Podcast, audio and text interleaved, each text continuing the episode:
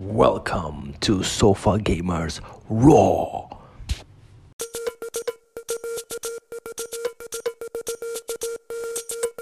What up, podcast? Bex here. I hope you guys are having a great day. Today, I want to talk with you about something that I see quite often, and I, I think you, you probably see it too. And it's a stereotype that is associated with a section of pop culture, or if you want just to simply say culture, it's valid and true, and as a form of art as well. So, what am I kind of hinting out here? Basically, what I want to talk about today is how video games, being a medium of entertainment, a cultural vehicle, and also a form of art, how still is associated with loss of time, escapism, being something that is useless to do and that absolutely serves no purpose at all. You probably heard at least one of these things that I mentioned. You probably heard many different categorizations of video games. But the reason I'm bringing this out today is because it often comes to my mind this idea, this thought, and the whys behind it, and why are we still living in a time where there are there is this judgment, where there is this categorization of video games or gaming as a culture as something that is it's not that it's not valid but it has a, a lower value or it's worthless you know I, think about this often and in a way when i started the sofa gamers project was to put out there a message to reverse this mentality for people that don't play video games or that don't understand video games or they don't care about video games, which is fine. At least the stereotypes they start to break. And instead of focusing into aspects that are negative, because those things I mentioned in the beginning, they might happen. You can be losing time playing video games, you can be playing them because you use them as an escapism vehicle. That that is true for some people. It's not that it doesn't happen, but I think that for the majority of people that enjoy this medium, that's not the case. And just to give you something also in a parallel line to video games, but much more old, because video games are still a baby in culture and as an art form, even if they are 50 years old already, you know? This gaming thing started in the 70s to, to be something, to show up. In the 80s, it really started to get big, to kind of expand a lot, and then it, explo- it exploded in the 90s and it continued to spread even more. But as I was saying, if we draw a parallel line, one being video games, and for example, other two being photography, and cinema or even TV, more specifically TV series, how many people do you know that spend crazy amounts of time consuming movies, consuming TV series, or even other art forms like books, literature, you know? All those things are seen today, in the age we are living, as something that can enlighten you or add value to your life add this cultural aspect that is so important for our growth and expansion of horizons that we don't question anymore if movies are art or photography is art or literature is something that we should praise above so many other things. And I don't hear people talking about losing time reading books or losing time seeing good movies or that they are just there doing nonsense in front of a screen or go to a theater and pay money for that. Why? Because many, many years passed since the origin of these things, of these forms of art. If we rewind to the beginning and if you do a bit of research about how photography was in the beginning, about how the movie industry was in the beginning, it was hugely criticized. And this is what happens when something shows up in the culture that is that shakes it, that really breaks a series of paradigms in the way we see the world and we approach culture and we approach time itself and knowledge and learning and so many other things that when something drops and starts to shake everything around, as we live in it, we can't see ahead. So, people that are my age and older, I'm about to do 40, and more people, people that are older and started video games in the 70s, my goodness, they I can't even imagine what they went through, you know, especially if they worked in that industry. They were pioneers, they were the ones breaking barriers, they were the ones that got with all the hardship in the beginning so that these new companies that today they build video games they could explore this territory that is still giving so many new steps you know that we, we, we didn't have proper time to, to, to see the bigger picture when it comes to, to this cultural vehicle. So as it's still a, a young a recent form of art at least that's how i see it it's still not understood in its full extent. I'm not saying that every single video game and there are thousands of them out there is a work of art. It's not, obviously, like not every book is literature or not every movie is a piece of art or not every photography or sculpture or painting etc is art. It's not.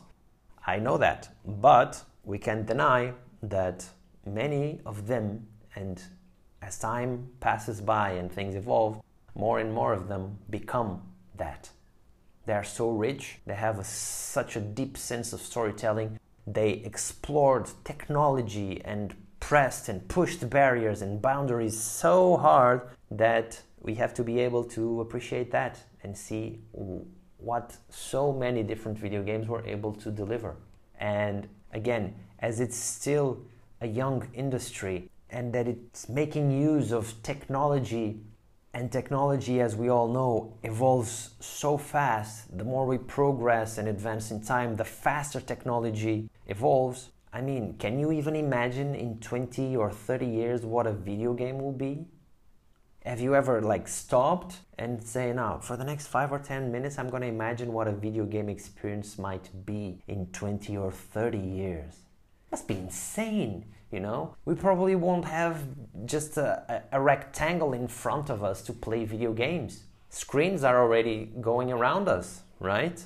So who tells you that you won't be sitting in the middle of a room completely surrounded by an environment of, of screens even on the floor or on top of your head like it's starting to happen in the movie industries?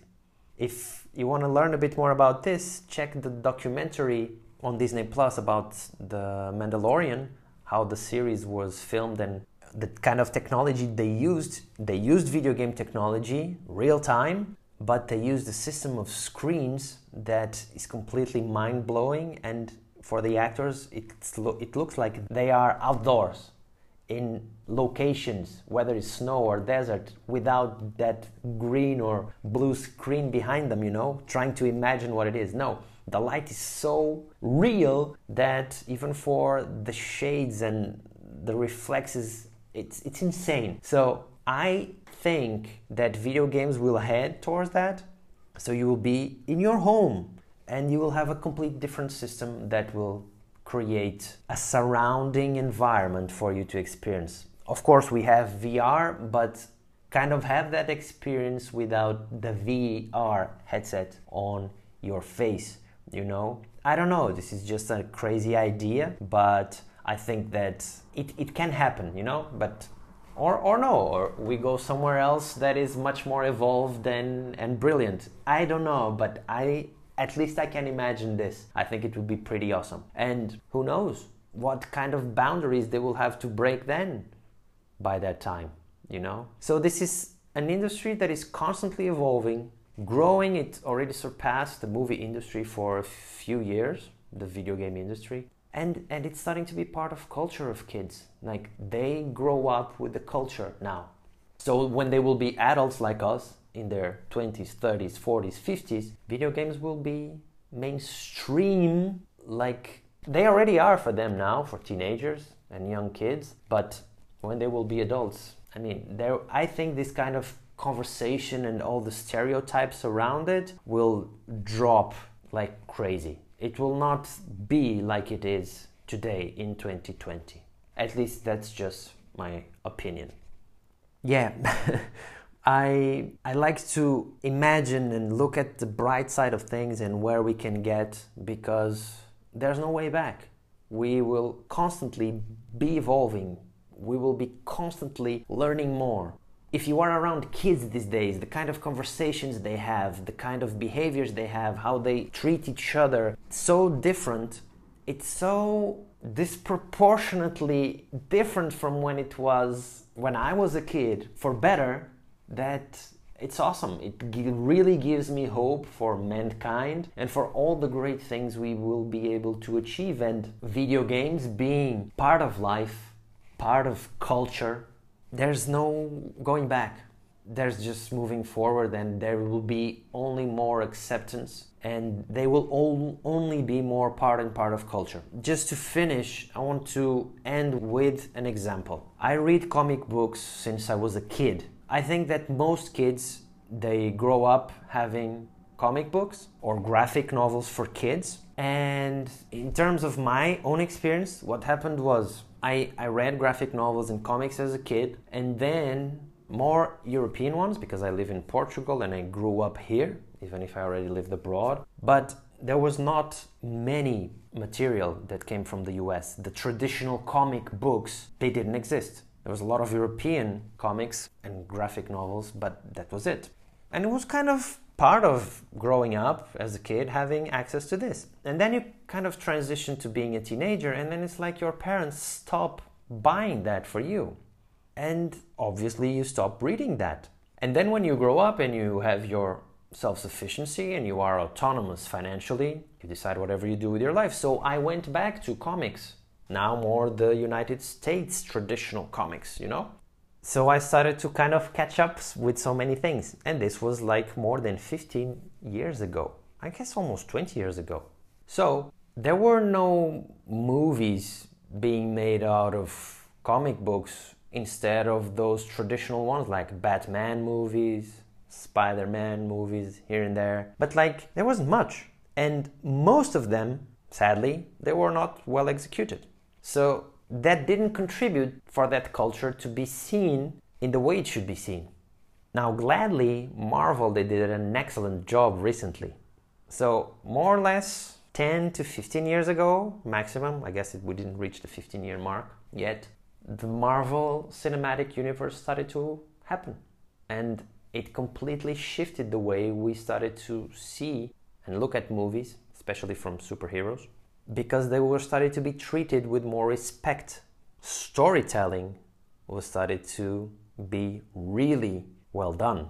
And so, if you look back now at all the Marvel Cinematic Universe and all the TV series that came along and how that influenced so many others to follow those steps, it's incredible. It's shifted completely the mentality towards comics because something that plenty of times was seen as something more childish, more teenager, and not so much adults, at least in, in some parts of the world, that started to be diluted. And people started to think that, oh, now comics are cool and superheroes are cool, even if I am a father now and I have a family, even if I'm older, it's fine to like comics and movies about comics, you know? And before, it wasn't like this, right? So things happen. Sometimes they have to happen in a specific way or mixing different types of art for them to start to be more recognized. And of course, there are video games that already were turned into movies. Remember, for example, the Tomb Raider movies and The Watchmen, for example. There are many things that having origin in one medium, when they are transported and approached in a different art medium, that can contribute to the elevation of the original medium, or it can also have the opposite effect. I think that more and more we are going forward so that everything is helping like a big network that of support, it's like a big chain. We are always connected and supporting each other and make everything move forward and up and last longer and break these barriers and these stereotypes that unfortunately they still exist, but that with time I truly believe that they will be more and more diluted. Even if, of course, you can never completely remove certain stereotypes from people's head. But if with time things advance in the way that is natural, we will only get to better places.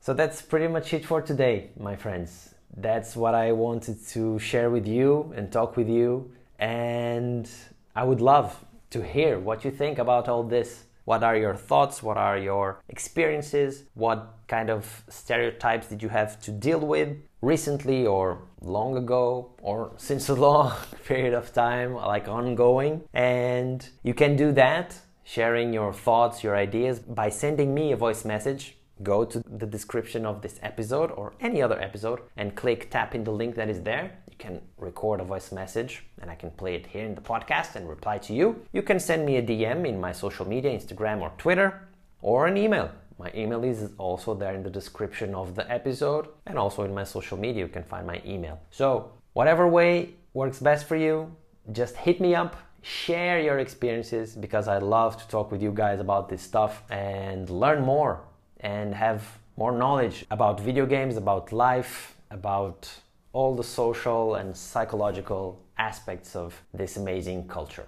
So, thank you so much for tuning in, for listening to today's episode of the show, and I hope to see you guys soon, really soon, for another episode of the podcast. Until then, take care, my friends, and have a great day.